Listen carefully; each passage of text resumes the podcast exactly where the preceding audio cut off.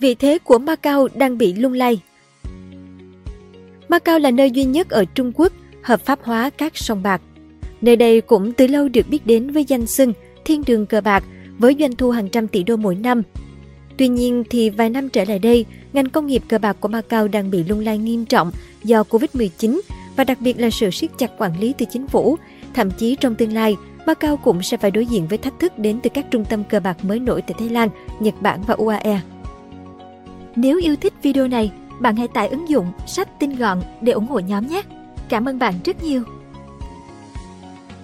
Trung Quốc cấm cờ bạc, món quà cho phần còn lại của châu Á. Theo Economist, cờ bạc là nguyên nhân khiến khoảng 1 phần 5 dòng vốn bất hợp pháp chạy ra khỏi Trung Quốc. Do đó, Trung Quốc đang ngày càng mở rộng các biện pháp kiềm chế cờ bạc cả trong nước và xuyên biên giới. Giới chức Trung Quốc đang thắt chặt các biện pháp kiểm soát rửa tiền và siết chặt các tổ chức giúp con bạc trốn tránh những biện pháp kiểm soát vốn nghiêm ngặt của Trung Quốc. Bất cứ ai giúp một công dân Trung Quốc đánh bạc ở nước ngoài đều phải đối mặt với án tù 10 năm. Mặc dù vậy, việc kiểm soát ngành công nghiệp bài bạc châu Á từ Bắc Kinh là rất khó. Trung Quốc cấm bài bạc ngoài trừ sổ số nhà nước và khi ngày càng nhiều người Trung Quốc trở nên đủ giàu để đi du lịch, nhu cầu bị dồn nén đó đã bùng nổ khắp châu Á và xa hơn. James Parker, một ông trùm sòng bạc người Australia, đã minh họa cơ hội lớn nhất trong ngành của mình bằng một thống kê. 80% người Trung Quốc đi du lịch nước ngoài lần đầu tiên đều đến sông bạc. Ông Parker dự đoán tầng lớp trung lưu của Trung Quốc sẽ thay đổi thế giới, thay đổi ngành công nghiệp sông bạc của châu Á. Theo tờ Economist, hầu hết sông bạc ở Đông Nam Á được thành lập với mục đích rõ ràng là thu hút người chơi Trung Quốc và nhiều người đã được hưởng vận may, ước tính khoảng 1.000 tỷ nhân dân tệ, 144 tỷ đô tiền đánh bạc đã rời khỏi nền kinh tế Trung Quốc mỗi năm. Phần lớn sự tăng trưởng về cờ bạc của châu Á diễn ra ở Macau, khu vực hành chính đặc biệt được Bồ Đào Nha trao trả cho Trung Quốc vào năm 1999, nhưng sự tăng trưởng này đã lan rộng.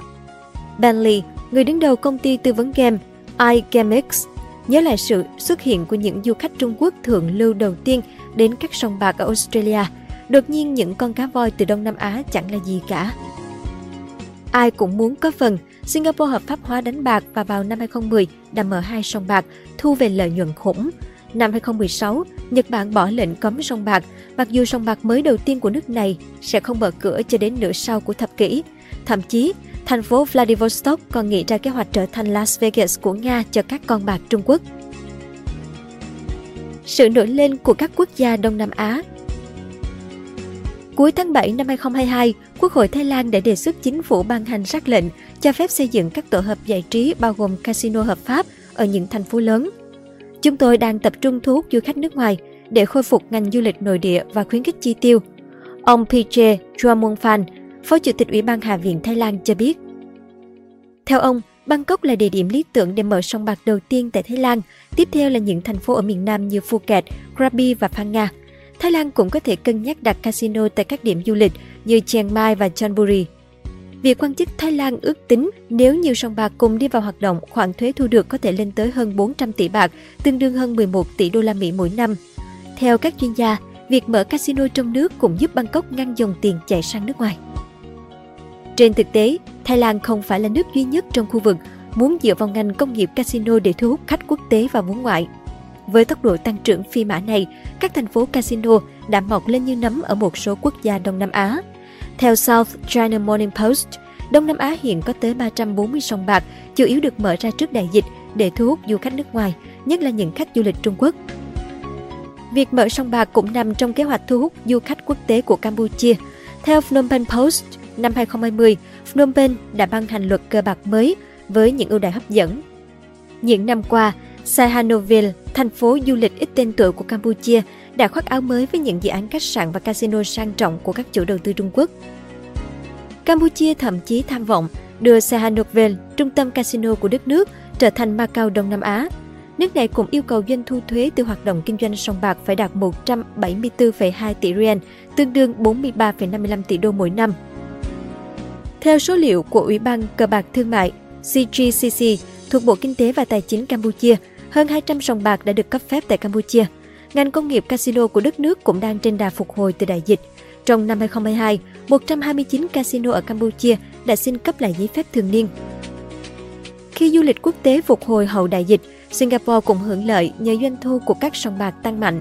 Riêng trong quý 2 năm 2022, khu nghỉ dưỡng kết hợp casino Marina Bay Sands đã thu về 390 triệu đô từ hoạt động kinh doanh casino, mức cao nhất kể từ năm 2020. Vị thế của Macau đang dần lung lay. Macau là nơi duy nhất ở Trung Quốc hợp pháp hóa việc đánh bạc trong sông bạc. Nơi đây cũng từ lâu được biết đến với danh xưng thiên đường cờ bạc với doanh thu hàng trăm tỷ đô mỗi năm. Ngoài các casino, các điểm tham quan ngoài lĩnh vực đánh bạc của Macau cũng tập trung vào lĩnh vực bán lẻ và ăn uống, với một số dịch vụ giải trí như câu lạc bộ đêm của Melco, rạp chiếu phim của Galaxy, các cơ sở kinh doanh theo chủ đề Venice và Paris cùng tổ hợp triển lãm của Sands. Tuy nhiên, những năm gần đây thì các nhà cung cấp máy đặt cược, hệ thống bàn và các thiết bị phục vụ sòng bài khác đã và đang gấp rút rời khỏi Macau để đến với các thị trường thân thiện hơn. Đại dịch là nguyên nhân chính của cuộc tháo chạy này. Ngoài ra, sự siết chặt quản lý của chính phủ Trung Quốc và sự nổi lên của ngành cờ bạc ở các quốc gia châu Á khác cũng là lý do các nhà đầu tư rời Macau mà đi. Light and Wonder Inc., một trong số các nhà cung ứng hàng đầu cho hệ thống casino ở Macau, đang chuyển các nhân viên người nước ngoài của mình tới Philippines, nơi họ đang mở văn phòng mới, với hy vọng tận dụng được sự bùng nổ của thị trường. Một nhà sản xuất thiết bị khác từ Nhật Bản cũng đang chuyển nhân viên tới Philippines và Singapore. Thực tế cho thấy ngay cả khi đại dịch qua đi, vào tháng 8 năm 2022, doanh thu từ các casino của Macau chỉ là 270 triệu đô, tương đương khoảng 9% so với trước khi đại dịch bùng phát. Trong khi đó, doanh thu từ mạng này ở Singapore đã hồi phục lên mức 70% so với trước dịch. Philippines và Hàn Quốc đều phục hồi ở mức 75%. G2E Asia, một trong những sự kiện thường niên lớn nhất của giới chủ casino trên khắp thế giới, cũng lần đầu tiên được tổ chức bên ngoài Macau kể từ khi nó ra đời năm 2007. Hội nghị của giới chủ casino này được chuyển tới Singapore, các đại diện từ Macau vắng mặt trong sự kiện này. Những thay đổi hiện hữu đang đe dọa nghiêm trọng tham vọng của Macau trong việc xây dựng một thị trường du lịch đại chúng theo phong cách Vegas của Mỹ. Daniel Chung, cựu lãnh đạo một doanh nghiệp hoạt động trong lĩnh vực song bài ở Macau cho biết, Macau sẽ không bao giờ bình thường trở lại như trước đây, Macau của ngày xưa lại là quá khứ. Nhưng lợi thế của Macau vẫn còn. Trong bối cảnh các sông bạc hào nhoáng ngày càng hấp dẫn đối với các cường quốc du lịch, Macau đang phải tất bật nâng cấp những cơ sở của mình để thu hút nhiều du khách hơn. 6 nhà điều hành casino được cấp phép của Macau đã cam kết chi ít nhất 13 tỷ đô trong thập kỷ tới để xây dựng các ngành công nghiệp phi cờ bạc. Hồi tháng 12 năm 2022, các sòng bạc đã tiết lộ kế hoạch cho lĩnh vực ngoài đánh bạc, bao gồm công viên nước trong nhà, trung tâm chăm sóc sức khỏe và thể chất, triển lãm nghệ thuật và tổ hợp vườn Sands tương tự Gardens by the Bay của Singapore. Tuy nhiên, nhiều người lo ngại về khả năng sinh lời của các khoản đầu tư này. Một giám đốc sòng bạc cho biết, hiện Macau đang bị thiếu không gian, cơ sở hạ tầng du lịch và chuyên môn để hiện thực hóa kế hoạch. Dù vậy, thời gian vẫn đang đứng về phía Macau. Các quốc gia khác sẽ mất nhiều năm để xây dựng một trung tâm cờ bạc. Một số chuyên gia cho biết các đề xuất về sòng bạc được ủng hộ tại Thái Lan. Tuy nhiên, nước này đang chìm trong tình trạng bế tắc sau bầu cử và có thể mất một năm sau khi chính phủ mới thành lập để triển khai kế hoạch. Trên thực tế, việc khai trương khu nghỉ dưỡng sông bạc lần đầu tiên của Nhật Bản cũng sẽ mất ít nhất là 7 năm nữa. Sự quan tâm của các đơn vị đầu tư cũng đang giảm dần do hệ thống đấu thầu phức tạp và có thể kéo dài trong nhiều năm. Ngoài ra, vấn đề tôn giáo vẫn là một trong những thách thức lớn nhất đối với UAE trong việc hợp pháp hóa cờ bạc.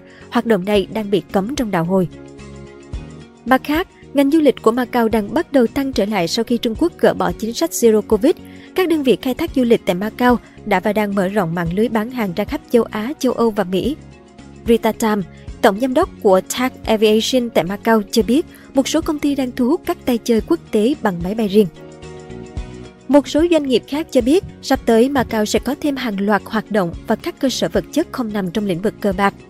Một số ví dụ có thể kể đến như công viên giải trí công nghệ cao với diện tích hơn 61.000 m2 của Galaxy Entertainment hoặc chuỗi chương trình lưu trú 90 ngày có sự góp mặt của các siêu sao tại Melco Resorts and Entertainment. Không chỉ dừng lại ở đó, Sands China đã đề xuất xây dựng một trung tâm hội nghị mới rộng 18.000 m2. Trong khi đó, thì SJM Holdings lại muốn mời các đội bóng đá quốc tế đến thi đấu tại địa phương. Ông Jeremy Walker nhận định, chúng ta đang bước vào kỷ nguyên cạnh tranh mới. Macau sẽ đối diện với nhiều khó khăn trong việc hiện thực hóa tầm nhìn của mình đối với các điểm tham quan không có bài bạc. Họ sẽ cần phải làm tốt hơn nữa để vượt qua các đối thủ. Cảm ơn bạn đã xem video trên kênh Người Thành Công. Đừng quên nhấn nút đăng ký và xem thêm những video mới để ủng hộ nhóm nhé.